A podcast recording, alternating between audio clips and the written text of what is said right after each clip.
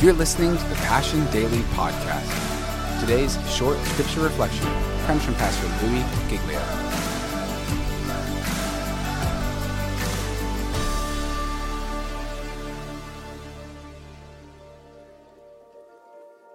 So, we're going to see the plan, we're going to meet some of the people, and we're going to see Holy Spirit all over the place today.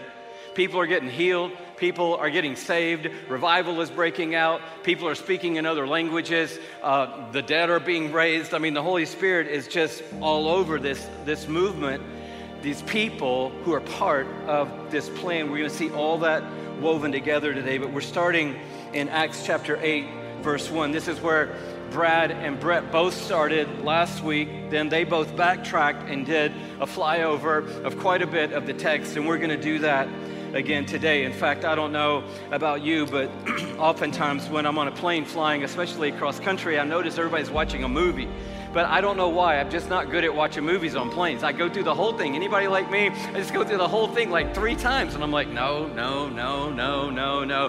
And then I default to what I love anyway. I go to the to the my flight button, and then I go to the in-flight thing, and then I just watch me fly over the whole USA. Anybody else with me out there? And it's like, oh, cool, we're coming up on Topeka, Kansas right now, and I'm hoping it's going to be on my side of the plane, and I'm uh, hoping to get a little glimpse of Topeka out the window. Now, we're not going to go down and have barbecue, okay? But we're going to go over Topeka and Denver and maybe Salt Lake, and then we're going to land in LA. So get ready for that. That's what we're about to do, okay? But we're starting with the death of Stephen. So, this great upsurge of resurrection faith now has smashed right into the opposition uh, of the Jewish authorities that want to squash this story of Jesus being alive. And Stephen is the first martyr that we see in the story, and he's dragged outside the city of Jerusalem and stoned to death. And one of the leaders of this whole organized effort to stop the spread of resurrection is Saul. And so it says in verse 1 and Saul was there giving approval to his death. On that day, a great persecution broke out against the church at Jerusalem. And all except the apostles were scattered throughout Judea and Samaria. So, if you're paying attention, the plan was witnesses in Jerusalem, Judea, and Samaria, and to the ends of the earth. And right here, early in the story, we've already got Jerusalem checked. Oh, people now going to Judea, and now people are going to Samaria. Why are they going? Because they felt motivated? No, because persecution sent them out.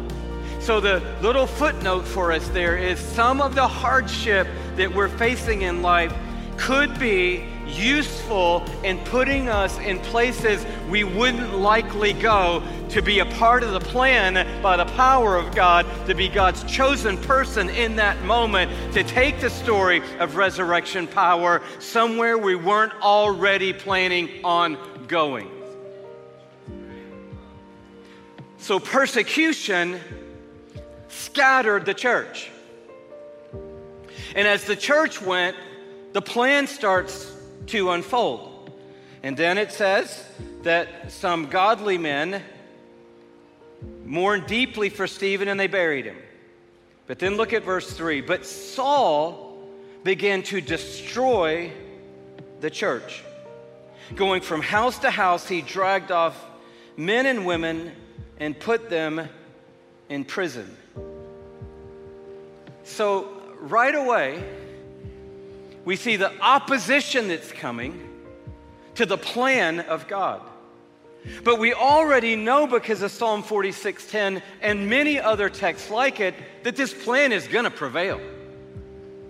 We can be still and know that the plan is going to prevail. But we can also know that the plan is constantly going to face opposition. And so Paul now has made it his mission. I feel like we've got the upper hand. We just took Stephen out. People are scared for their lives. People are on the run. I have authority from the high priest and from the religious leaders, and I'm going to go start knocking on doors. I'm going to go house to house, and I'm going to go person by person. And people who are saying they're following this resurrection story, they're going to jail. And so it seems like somehow the story gets turned upside down, but in fact, it doesn't get turned upside down at all. We see in the very next verse those who had been scattered preached the word wherever they went. And then we see our flyover. Here we go to Topeka, Kansas. Are you ready? Philip, it says, went down to a city in Samaria and proclaimed the Christ there. When the crowds heard Philip and saw the miraculous signs he did, they all paid close attention to what he said. May I have your attention. Here's one thing we're learning in the text. When you have a message of resurrection, a transformed life, and the power of the Holy Spirit, you don't have to ask for people's attention. You're going to get people's attention. So the Samaritans are like, whoa, we're paying attention. Philip preaches the gospel, and the Samaritans receive Christ and the Spirit of God ultimately. Now, why does this matter? Because the Jews hated the Samaritans. The Samaritans back in history had married, they were Jews who had married into foreigners who'd come into their land. So there's racial and ethnic tension at its peak between the Jews and the Samaritans. And though resurrection power had come to Jerusalem, had come to, to the true Jews, the true, true Jewish mindset would never think that this favor of God, this Spirit of God, this move of God, this power of God is going to go to them. Surely not. Even so much so that when Jesus went out of his way to go through Samaria to have that encounter with the woman at the well, everyone was perplexed. Why would he do that? But God had a plan, and his plan included all the nations and all the languages and all the tribes and all the ethnicities, including the Samaritans who he gave his life for. And so Philip gets a word, he moves out to Samaria, and lo and behold, God wants to have grace and favor and mercy among the Samaritans, and they have a revival in Samaria, and it makes so much news that they send word back to Jerusalem, and they have to send Peter and John, two of the apostles, down there to check out can this really be happening?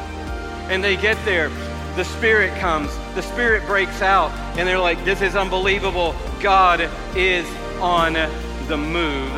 And right away, check the box. The gospel jumps over a barrier that people think is impossible